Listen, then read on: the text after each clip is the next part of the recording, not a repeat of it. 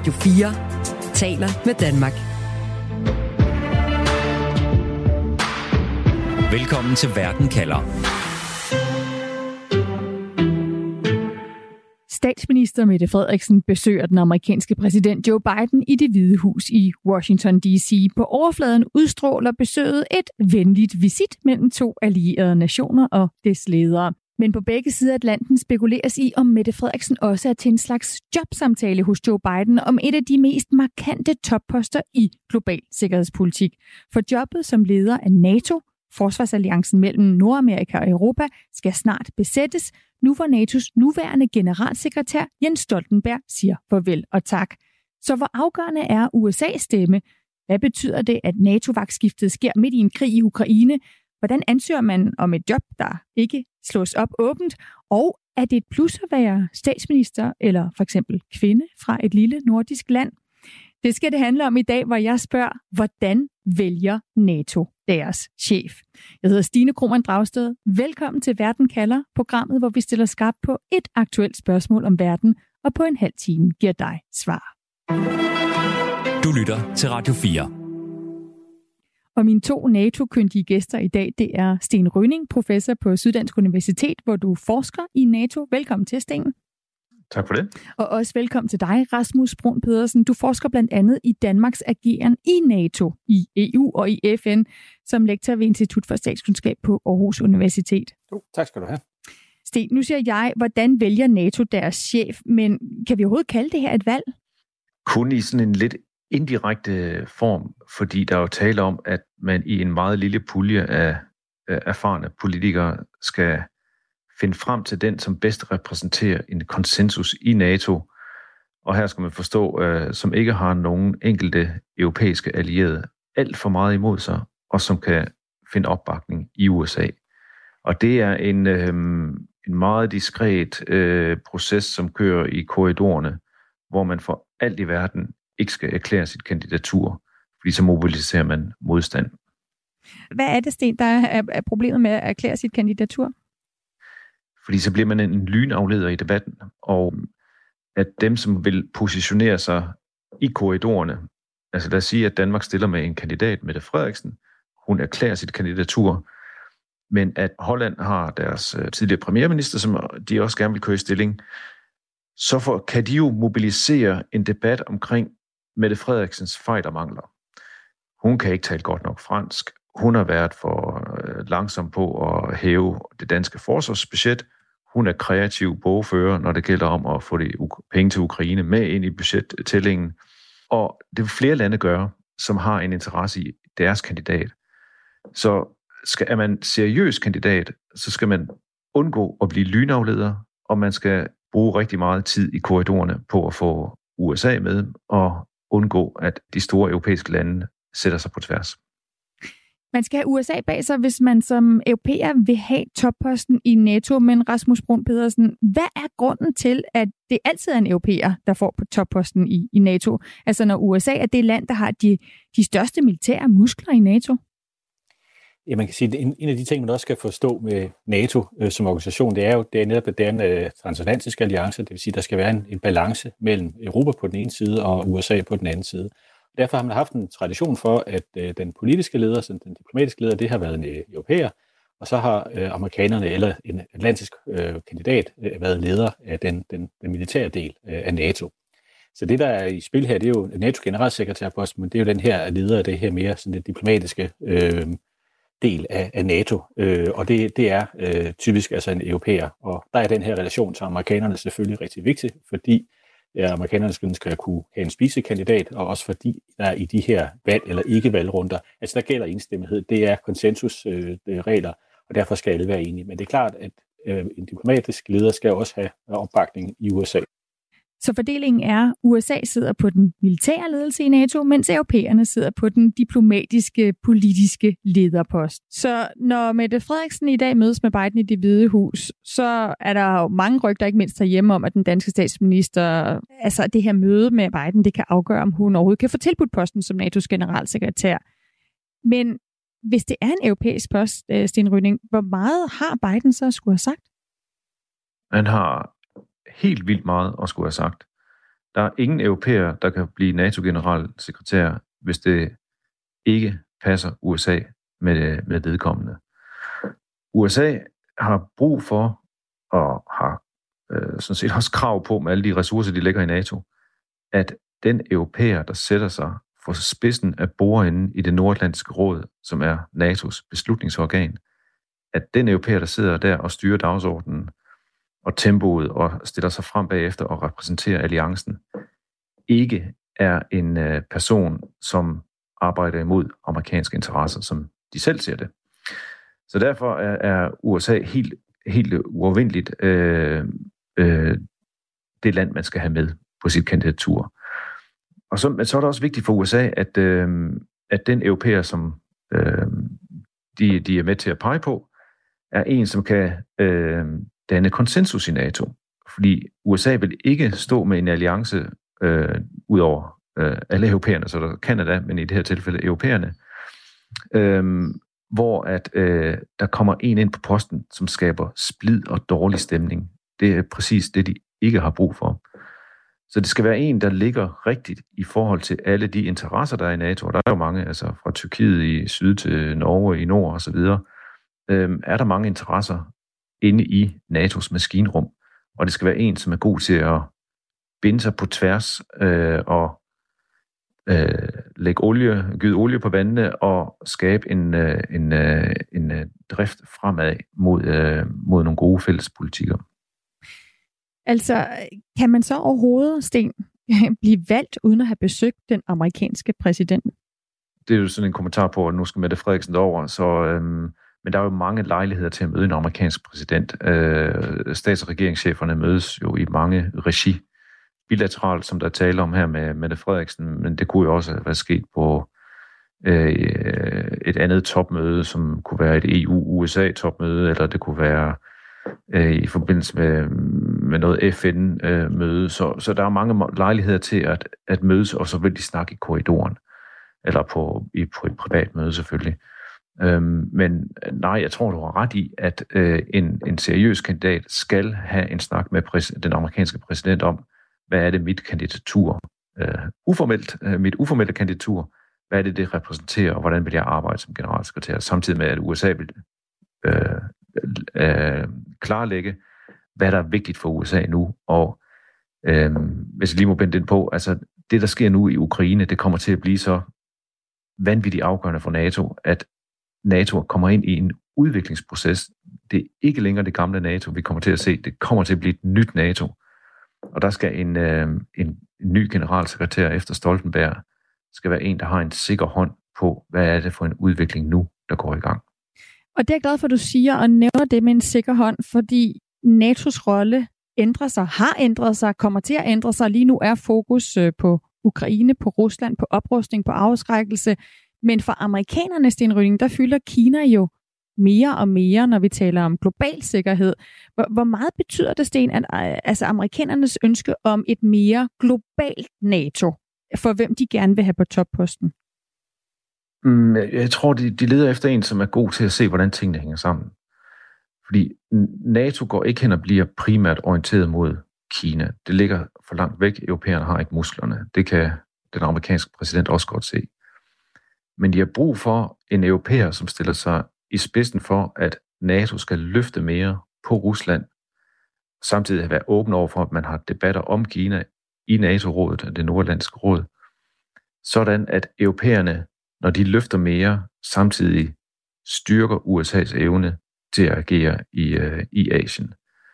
Øhm, og og det, det er den form for sammenhængskraft og kobling, øh, arbejde med en kobling mellem Rusland og Kina, som amerikanerne kommer til at lede efter. Rasmus Brun Pedersen, Frankrig har aldrig siddet på den her magtfulde post i NATO, altså en af Europas stærkeste militære magter, det eneste EU-land med atomvåben. Hvorfor insisterer Frankrig på, at de skal have den her vigtige lederstilling i NATO?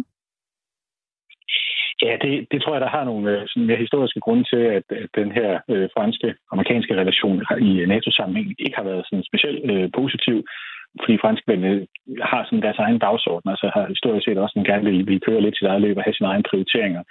Øh, og det er noget, man, øh, det er en dagsorden, som ikke har ligget på linje altid med, med det, amerikanerne gerne vil, plus man også har, har besværligt gjort samarbejde i, i NATO. Så, så det her med at have en fransk kandidat, det, det føler amerikanerne ikke er i deres interesser, øh, jævnfør noget af det, som, som Sten også øh, sagde før, med, at det er vigtigt for amerikanerne, at den, der er NATO's generalsekretær, altså også så at sige, har en forståelse og empati, kan man sige, for de her amerikanske positioner. Og det vil man ikke føle, at en franskmand øh, som udgangspunkt øh, har. Øh, der vil være en forventning om, at øh, franskmanden kunne, en fransk generalsekretær kunne gå i en anden retning end det, øh, man vil fra amerikansk side. Plus, at øh, franske linjer, franske positioner i kan man sige, kredsen af europæiske lande, øh, heller ikke noget, der samler. Altså, det er igen også mere en spreder end en samler. Øh, så derfor er der en modvilje øh, mod at have en fransk generalsekretær for NATO.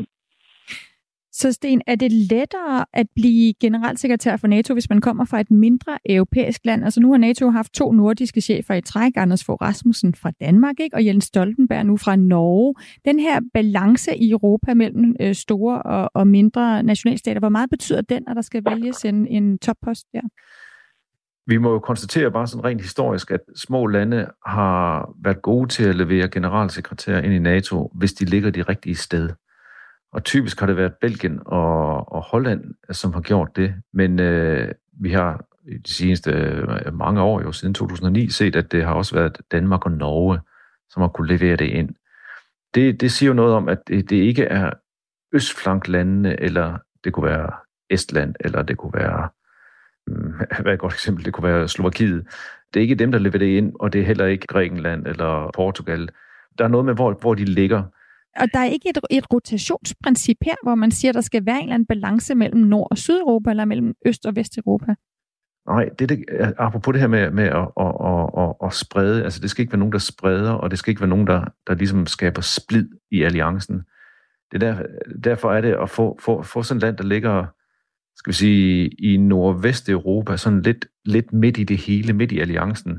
Det er typisk også der, du finder politikere, toppolitikere, som er gode til at balancere for at skabe konsensus.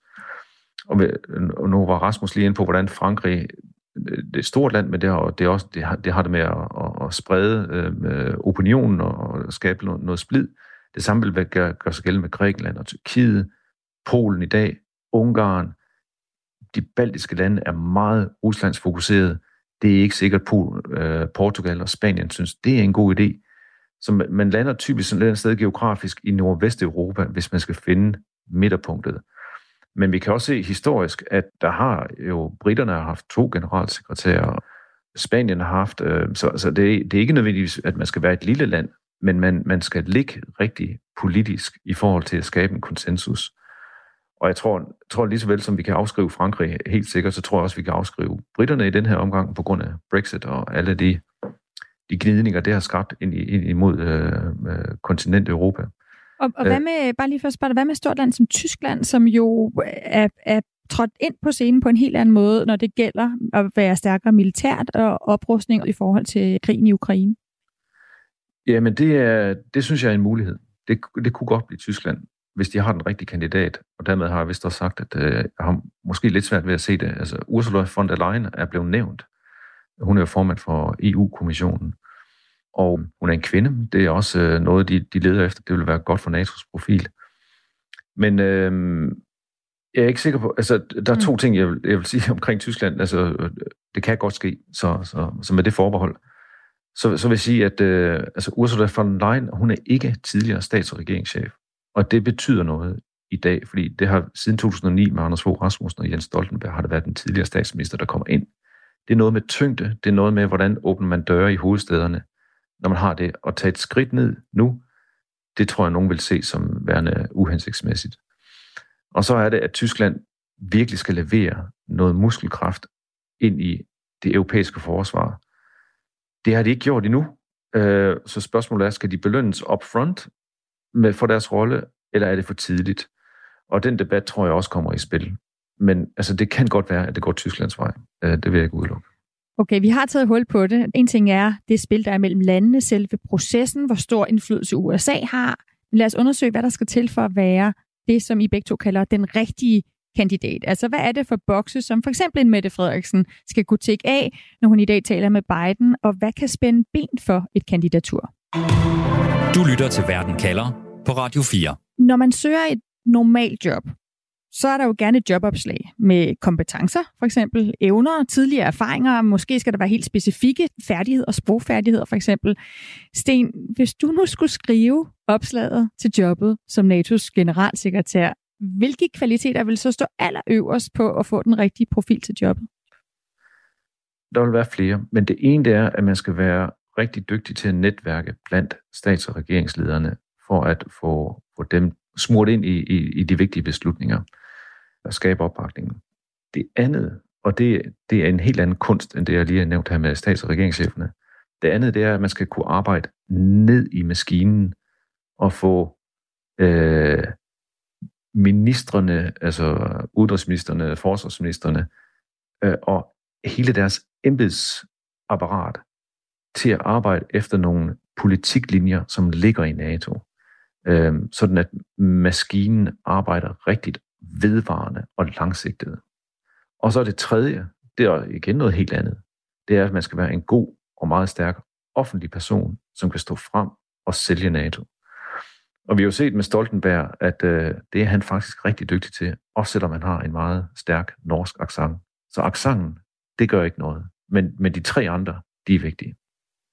Rasmus, hvis du skulle skrive nogle kvaliteter på det her jobopslag, og også meget gerne kommentere på, står der for eksempel, skal have tidligere statsministererfaring, som Sten lige var inde på. Det har vi set med de, med de sidste to på topposten, men er det et krav? Nej, altså det er ikke et krav, men, men typisk øh, vil man jo kigge i kredsen af statsminister, eller premierminister, forsvarsminister eller udenrigsminister, fordi de har typisk en, en, en tyngde, kan man sige, men de har også erfaring med at arbejde med NATO. Og det vil sige, det er den kreds af lande, altså det er dem, man møder, det er dem, man får et indtryk af, og det er der, man sådan kan bevise sig i forhold til også, at man har gennemslagskraft, som også kunne, kunne være et kriterie. Jeg er egentlig meget enig i de, de ting, som, som Sten lægger væk på, altså, men man skal kunne også pege på sådan lidt mere den, den mere politiske del af det, men så er der også det her med at kunne balancere mange af de her forskellige dagsordner, der er i, øh, i NATO.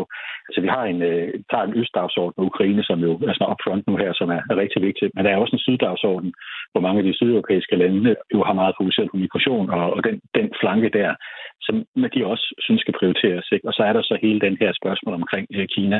Så sådan en evne til at finde en, der på en eller anden måde kan, kan binde de her dagsordner frem, og så også det der med at få en organisation til at arbejde målrettet efter de her retningslinjer. Altså det kræver jo erfaring, ikke? det kræver tyngde, og derfor tror jeg også, der har været en, en måske en forkærlighed for, specielt i den her tid, ikke, hvor det er svært for de her ting til at gå på plads, at man kigger i de der statsministerkredse, fordi det er altså en erfaring, nogle kompetencer, øh, man har der. Og så selvfølgelig det her også med at kunne, kunne skabe øh, konsensus. Altså, nu snakker vi allerede tidligere om de her lande, som har været med, altså, som har, har taget de her koster, men det er også typisk lande, hvor man har haft regeringer, hvor der har været mange partier, øh, som skal blive enige. Så det her med at have en, komme fra en politisk kultur, eller være rundet af en kultur, hvor man netop skal øh, tænke i flertal, man skal skabe forbindelse, man skal skabe konsensus eller en eller anden form for forståelse. Det, det, det er rigtig gode egenskaber at have i den her organisation, mm. netop fordi der er så mange forskellige dagsordner, der skal bindes sammen. Så typen af ledelseserfaring gør også en forskel. Der er stor forskel på den erfaring, Macron han gør så, når han skal lede Frankrig som præsident, og så den erfaring, Stoltenberg eller Anders Fogh har gjort sig som statsminister i parlamentariske systemer, ikke med masser af partier, hvor man skal finde, finde konsensus. Mm. Sten Rønning, mange arbejdspladser ønsker jo større diversitet, ikke mindst på topposter. Flere forskellige mm, baggrunde vil man gerne se, og køn. Du nævnte det selv. Der har endnu ikke været en kvindelig NATO-generalsekretær. Er der større chance for at blive valgt i dag, hvis man er kvinde? Ja, alt andet lige. Altså, hvis der er en kvinde, som har samme meritter som manden ved siden af hende, så vil det være et signal om diversitet, som øh, nok vil spille til hendes fordel. Det, som NATO var igennem i, i en årrække, skal vi sige, i nullerne, det var, at de allierede kæmpede om at, at egentlig at få skabt noget folkelig opbakning til, at forsvar, det er altså også noget, vi skal tænke på, selvom Afghanistan er slut. Altså, hvorfor skal vi lægge penge i forsvarsbudgetterne?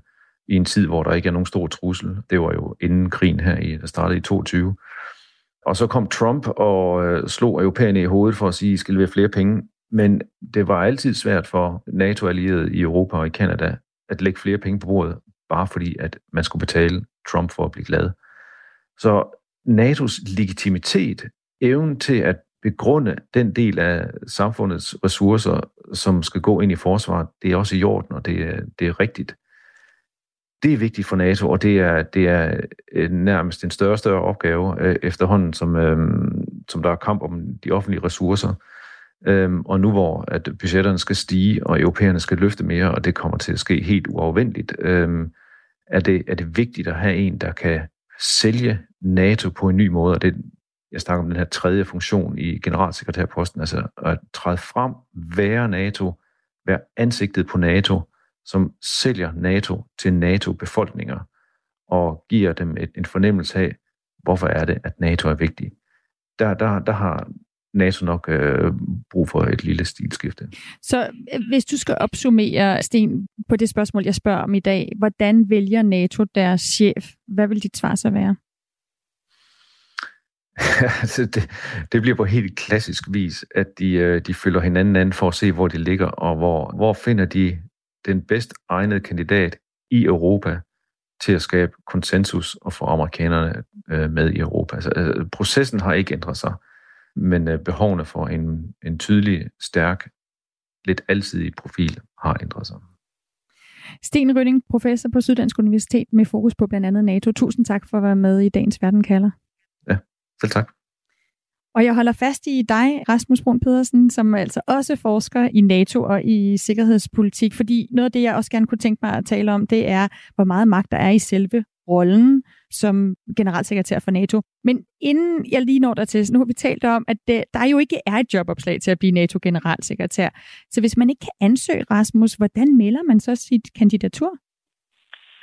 Ja, og de her processer, der, der er i NATO, de er, de er lidt specielle, øh, fordi det, man jo sådan gør, det er, man, altså det er sådan ret lukkede forhandlinger, det er sådan det, man kalder bilaterale forhandlinger, hvor man sådan laver sonderinger, hvor man sådan spørger de enkelte medlemsstater, hvem som de kunne finde på at, at, at pege på, og så tager man sådan lidt karikeret sagt, så tager man lidt sådan en, en runde, sådan finder ud af, hvor, hvor står landene, hvem, hvem kan man pege på, hvem kan man ikke pege på, og, og så kører de her sådan drøftelser med NATO-sekretariat, og så altså de enkelte lande. Men nogle gange foregår det selvfølgelig også bilateralt, og så kommer USA også en gang med ind og, og blander sig i det her. Så det er sådan lidt en, øh, en ormegård, hvis man kan sige det sådan. En ormegård, siger du. Altså lad os så sige, at for eksempel Mette Frederiksen eller Kaja Kalles, Estlands statsminister, som også er blevet nævnt, gerne vil have muligheden for at blive generalsekretær i, i NATO. Er der så nogle ting, de bestemt ikke bør gøre, uh, ud over det her, så man man ikke må, man må ikke melde sit eget kandidatur. Var det ikke Uffe Ellemann Jensen, som engang kom til at gøre det, og, og netop derfor ikke blev valgt?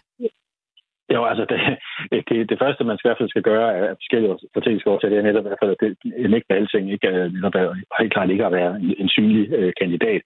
Men øh, det, man jo kan, kan gøre i de her runder, det er, når man sådan begynder at finde ud af, at der er måske flere lande, der, der peger på en, eller der, bliver, der, der sådan peger på, det er måske det er et meget godt bud. Jamen altså, så kan man jo godt sådan begynde at signalere, at det var man måske ikke sådan helt uinteresseret i, men igen, igen, der er ikke noget mere at melde øh, kandidaturet, fordi det, der også er farligt i den her sammenhæng, det er, hvis både hvis det bliver offentligt, ikke, øh, men også hvis, hvis det sådan bliver, bliver tydeligt indad til, at man har ambitionerne. Det gør også, at amerikanerne på en eller anden måde mere sådan offentligt bliver nødt til at tage stilling mellem to allierede. Og det, det er noget, amerikanerne ikke rigtig har lyst til at gøre sådan offentligt, fordi det kan jo igen også signalere øh, splittelse, eller at man har favoritter i samarbejdet. Så derfor er det noget, der foregår meget subtilt, det foregår meget lukket, det er meget, meget få embedsmænd, der er involveret i den her proces, fordi der er absolut ingenting, der må slippe ud om, hvad der egentlig reelt foregår.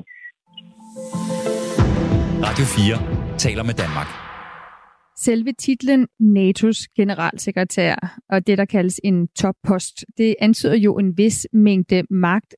Men Rasmus, altså hvor meget magt ligger der egentlig i selve generalsekretærposten? Hvor meget bestemmer man egentlig? Altså, man er jo sådan øh, ansigtet ud til, som det også er blevet øh, nævnt. Altså, man leder og man koordinerer rådene, men igen, øh, der er jo sådan nogle ret bunde dagsordner, man, man egentlig bærer ind i, i den her post. Så det er ikke sådan, hvis man sådan skal sammenligne det med at være statsminister eller noget andet. Jamen altså, det er jo ikke der, der sætter dagsordenen for, hvad der, der skal foregå. Fordi det er sådan, sådan konsensus blandt øh, NATO's øh, medlemslande, og så selvfølgelig øh, også særligt, hvad amerikanerne gør. Og så er opgaven meget at få, få, få tingene til at virke, altså få, få NATO til at pege i samme retning, altså både den militære søjle og den civile søjle sådan skal, komplementerer hinanden. Og så er der altså i stigende grad, altså kan man sige, det er en mere kompliceret stilling øh, de sidste par år. Altså det, det er blevet en væsentligt mere interessant stilling, kan man også sige, fordi der skal til at være mere øh, koordination med, med, med, med EU, for eksempel. Det er noget, man har været rigtig dårlig til tidligere. Det, det er noget, man skal til at også arbejde på, samtidig med, at den sikkerhedspolitiske situation i, i Europa er, er, er som den er lige nu. Og det gør altså også, at der er en helt anden tænding, øh, helt andet risikoniveau, øh, man skal til at arbejde på. Og hvis vi så bare lige til sidst øh, kigger på den post, som Stoltenberg han efterlader. Altså Stoltenberg han skulle blandt andet navigere en præsident Donald Trump, som tordnede imod NATO, men også øh, sagde, at øh, europæerne måtte tage sig sammen og, og bidrage mere, som gerne ville øh, købe Grønland. Han har skulle navigere det her spil i forhold til Erdogan om at få Sverige og Finland optaget i NATO. Hvor magtfuld en toppost efterlader han? Altså, han efterlader en, øh, en, en stilling, synes jeg i hvert fald, som, som er blevet øh, endnu mere vigtig, øh, netop fordi, at, at øh, der begynder, altså man kan sige, at NATO har, har haft en sædvanlige splittelse i Europa, kan man sige, mellem de, de øh, altså nord og syd og, og øst, ikke? Og, og der har også altid været sådan en byrdedelingsdiskussion hen over øh, Atlanten. Men den er sådan blevet, de er der sådan stadigvæk, men de bliver lidt mere ekstreme på nogle punkter. Øh, og, og specielt øh, hvis øh, der kommer en, en Trump 2.0 eller en Trump-lignende kandidat, jamen så bliver den store øh, succeskriterie, så at sige, det for en NATO-generalsekretær, det er at forsøge at holde sammen på, på alliancen og fastholde øh, amerikansk vilje øh, til også at udstikke sikkerhedsgarantien til, til, til, til det europæiske kontinent. Altså det, det må sådan være, være bundlinjen, vi kigger ind i, hvis der kommer det præsidentvalg. Så, så derfor er det en, en vigtig stilling, vi kigger ind i. Der er nogle vigtige dagsordner, der kommer, og der er også nogle ting, vi simpelthen ikke ved endnu. Hvor lang tid var krigen i Ukraine? Hvor meget skal der til, så at sige, for at finde en løsning? Øh, skal vi give Ukraine et NATO-medlemskab i forhold til at kunne, kunne sikre afskrækkelse mod, mod Rusland osv. Så, videre. så der bliver nogle ret store spørgsmål, man skal tage, og derfor er det en væsentligt mere interessant toppost, international toppost, end den har været øh, tidligere. Du lytter til Radio 4. Godt, så kunne jeg godt tænke mig at få din konklusion på, hvordan vælger NATO deres chef, altså det du kalder en væsentlig mere interessant toppost i dag, øh, Rasmus processen er, som den plejer at være, fordi den proces, der er, den til gode ser de øh, interesser, NATO-landene har. Altså netop, at amerikanerne vil gerne have en, de kan, de kan regne med. Europæerne vil gerne have en, der ikke øh, splitter alt for meget. Så derfor er der i nogle, de her processer er gode, kan man sige, til at sikre indflydelse. Øh, og det skal man altså også huske, at der er mange gode ting ved at have, have åbne procedurer, men med at have lukkede procedurer, jamen, så har man også en mulighed for som Øh, medlemsland i sådan en organisation, det er at få mere indflydelse og kunne, kunne få nogle, nogle, nogle ting igennem. Så processen kommer til at ligne, øh, det er sådan en klassisk proces, som, som Sten også sagde, det kommer til at, at, at, at ligne det, vi kender. Og derfor der bliver der fundet en eller anden form for kompromiskandidat mellem de her forskellige typer af interesser, som, som, som NATO har, som, som alle kan leve med. Så man til gode ser en masse lande ved at have den her proces, men for, for os, der står udefra, så ligner det jo en meget uigennemsigtig proces, hvor vi som borgere ikke har noget at skulle have sagt. Ja, det, det, det, det er fuldstændig korrekt.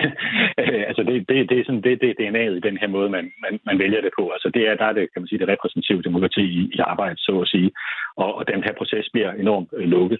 Men det man altså også skal huske i den her sammenhæng, at, at, at hvis man begynder at lave det mere åbent, altså, så vil det indskrænke øh, det, ansøger, det, øh, altså det kvalificerede ansøgerfelt øh, ret markant.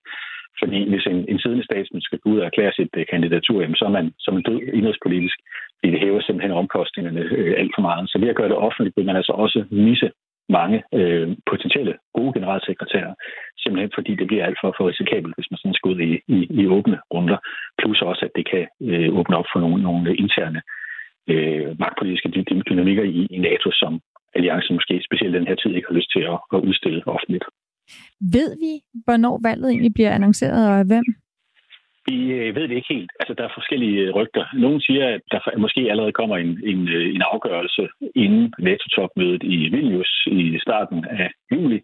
Det er sådan, der mange, der, der håber på, fordi det vil sådan signalere, at det har været en, en, en glat og fredfyldt øh, overgang, og man har relativt hurtigt kunne finde en konsensus. Men der er også andre, der peger på, at det godt kan blive, blive senere, øh, hvis der altså ikke kan findes en eller anden form for, for kompromis. Tusind tak for den analyse, Rasmus Brun Pedersen. Jamen altså, tak. Lektor ved Institut for Statskundskab på Aarhus Universitet med fokus på blandt andet Danmarks ageren i Forsvarsalliancen NATO. Og husk, uanset hvad der sker, så kan du altså få svar på et afgørende spørgsmål her i Verden kalder med mig, Stine Krohmann Dragsted. Du har lyttet til en podcast fra Radio 4. Find flere episoder i vores app, eller der, hvor du lytter til podcast. Radio 4 taler med Danmark.